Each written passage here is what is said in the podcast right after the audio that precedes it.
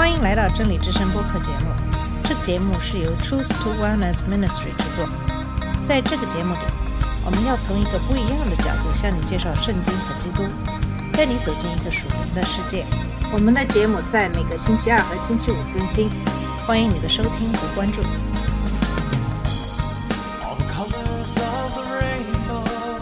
你好，我是马军，今天继续跟大家讨论如何养育子女这个话题。这个话题已经持续了三个星期的时间，在过去的三个星期中，我们讲到了夫妻之间的关系、父母的责任、教导子女的原则、如何对待长辈、兄弟姐妹以及亲属他人。上期节目开始讲述对财产和自然的责任。我们首先是对财产做了一个定义。那么在今天的节目里，我们就来看一看箴言中的一些如何教导你的孩子认识财产，以及如何对待财产的责任。你教导你的孩子对财产的责任的两个主要方式是你的榜样和你对他们的要求。你的榜样当然是显而易见的，你的孩子自然会学会以你的方式来对待财产，这不仅包括你的行为，也包括你对财产的态度。对你收到的每一件东西都要怀着感恩的心去感谢，因为这是从神那里来的。感恩是敬拜的一个重要组成部分，仅在诗篇就出现了六十一次感谢和感恩的字眼。我们要想办法在一切事情上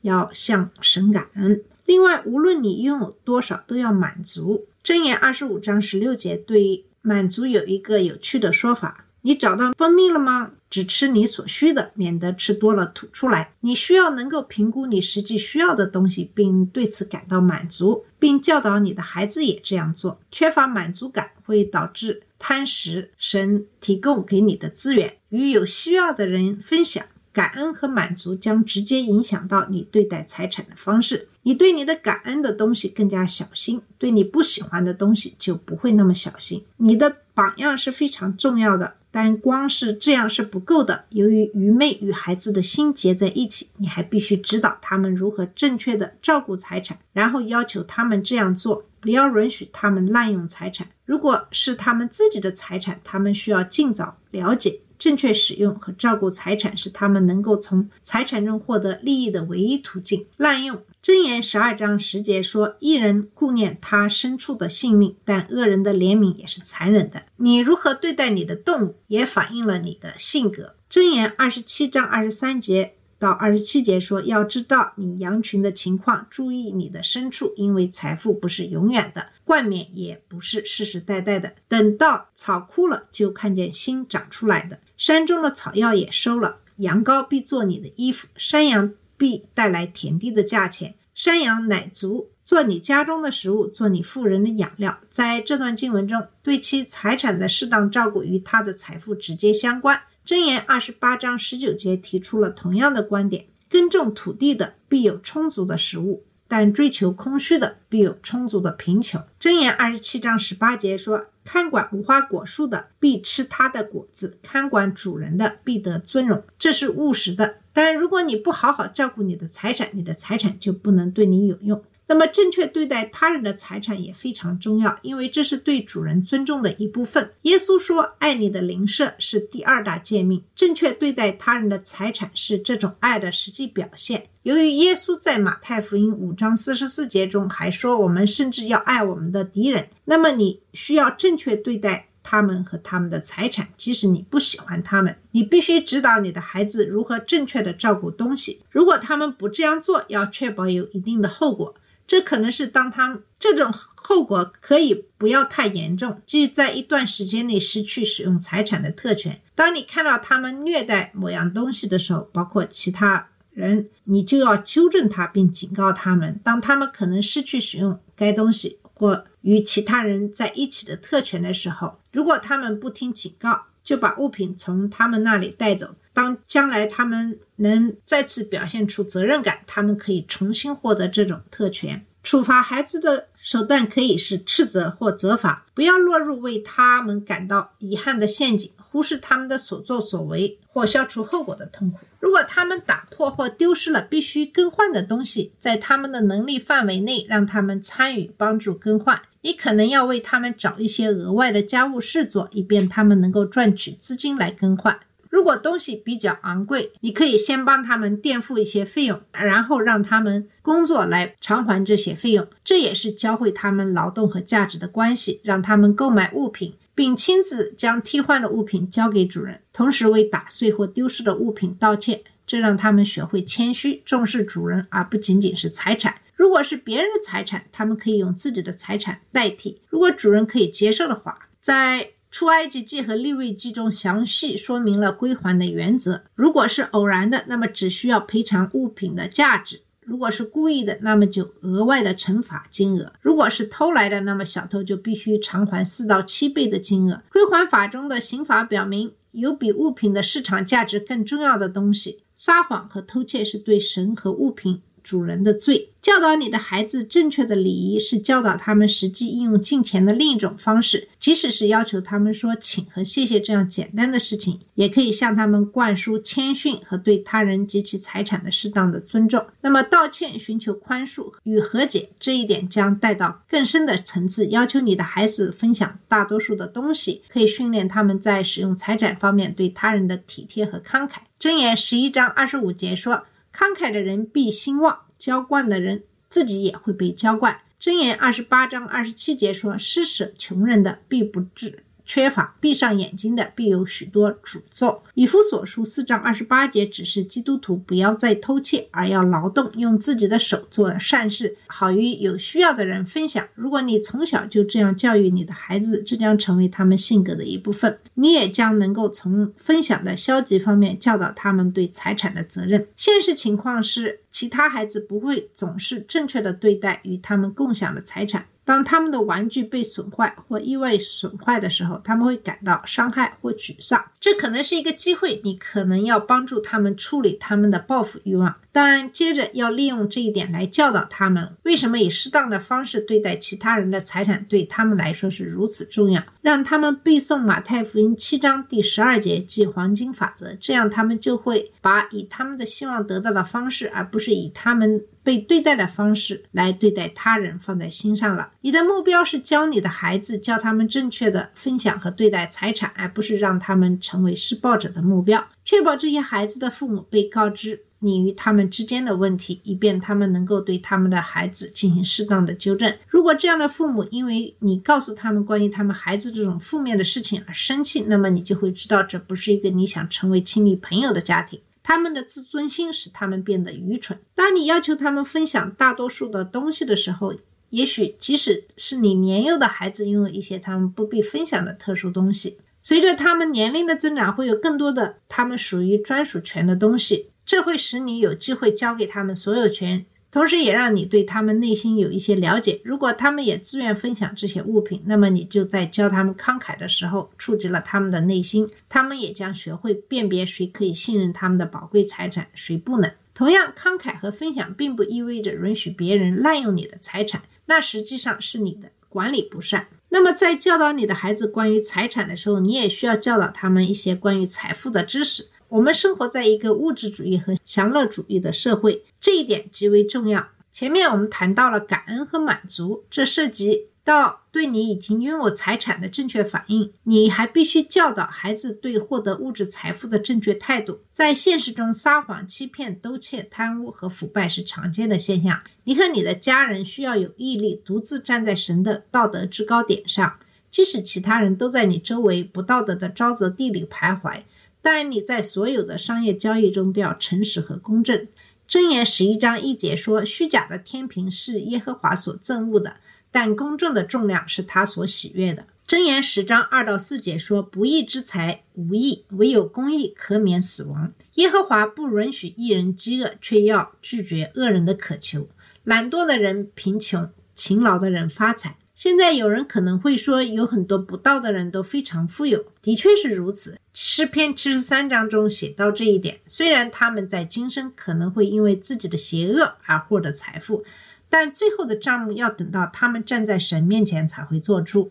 诗篇七十三章二十七节说：“因为看呐，那些远离你的人要灭亡，你把一切不忠于你的人都消灭了。”箴言给出了一人的五个财富的来源。首先是敬畏主。箴言三章九到十节说：“你要从你的财物和你一切出产的首位尊敬耶和华，这样你的粮仓就必充盈，你的酒缸就必溢满新酒。”那么第二是谦逊。箴言二十二章四节说：“谦卑和敬畏耶和华的赏赐是富足、尊贵和生命。”第三是公义。箴言十五章六节说：“一人的家有大财，恶人的收入有祸。”第四是智慧。箴言三章十三到十五节说：“找到智慧的人和得到理解的人是多么有福，因为他的益处胜过银子的益处，他的收益胜过金金，他比珠宝还贵重。你所求的没有一样能与他相比。”第五是努力工作。箴言十三章十一节说：“靠欺诈得来的财富会减少，靠劳动得来的却会增加。”偷窃、贪污、腐败和不道德的商业行为与所有这些事情恰恰相反。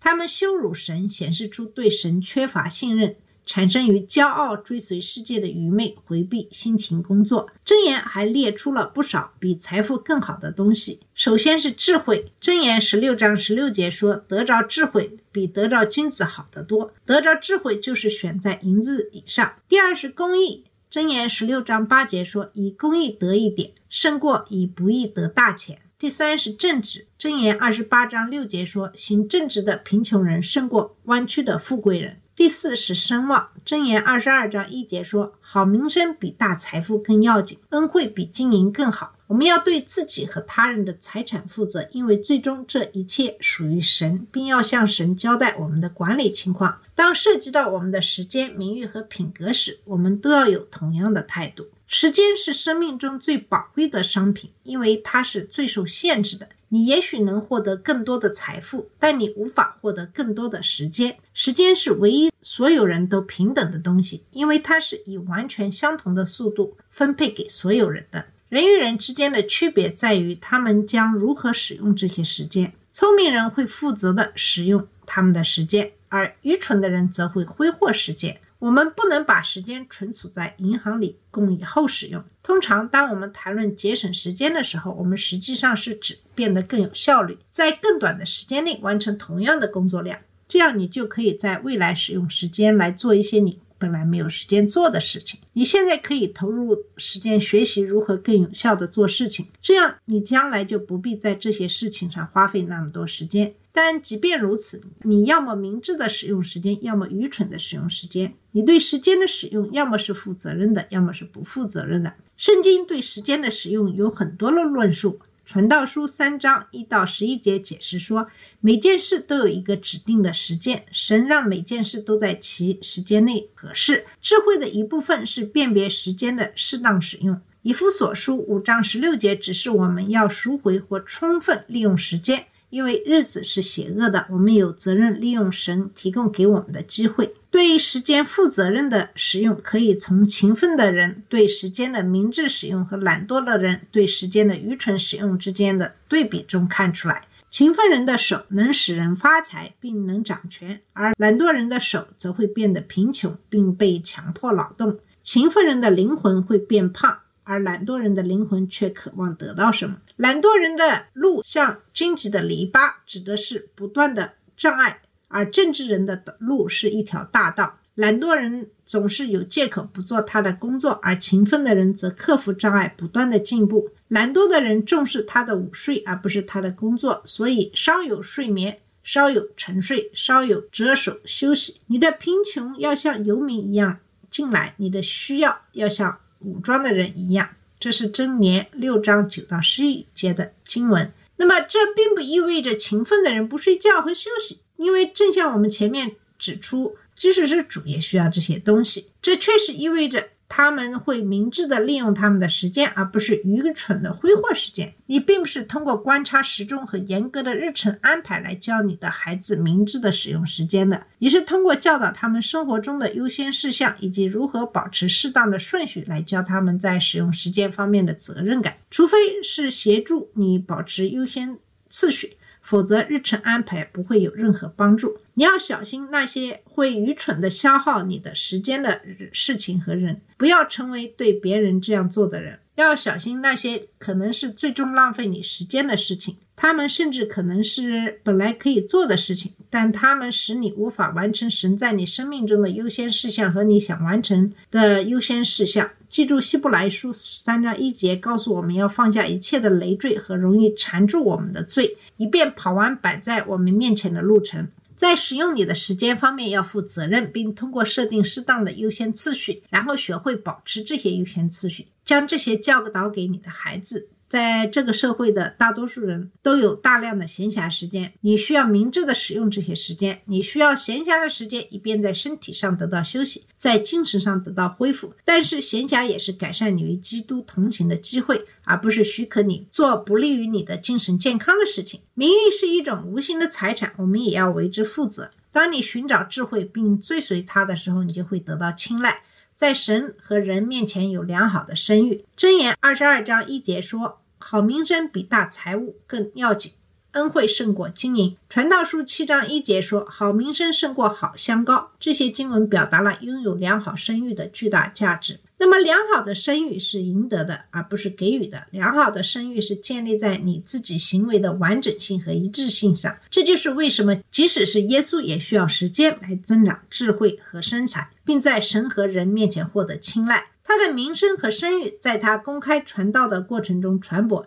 即使是他没有自动获得他的声誉。一个好的声誉是随着时间的推移而赢得的，并通过勤奋来维持。然而，只要有一个失误、一个轻率的行为、一个软弱的时刻，他就可能很快的失去。有很多人开始的时候很好，而且可能在许多年里做的都很好，但由于某些失败改变了他们的声誉，他们的结局会很糟糕。那么，保持良好的声誉也需要勤奋和坚持，因为艺人会被不义的人攻击。根据腓立比书第一章，也会被那些应该是艺人的人攻击。我们应该预料到会被谩骂、迫害和诽谤，因为我们跟随基督，并努力行在公义中。人类的自然反应是防卫和寻求报复。但无论如何，我们要通过做正确的事来证明我们的声誉是真实的。我们要通过我们的善行、纯洁的教义、尊严和健全的言语来证明自己无可指责，使我们的敌人感到羞愧。这些都是不容易学习和实践的课程，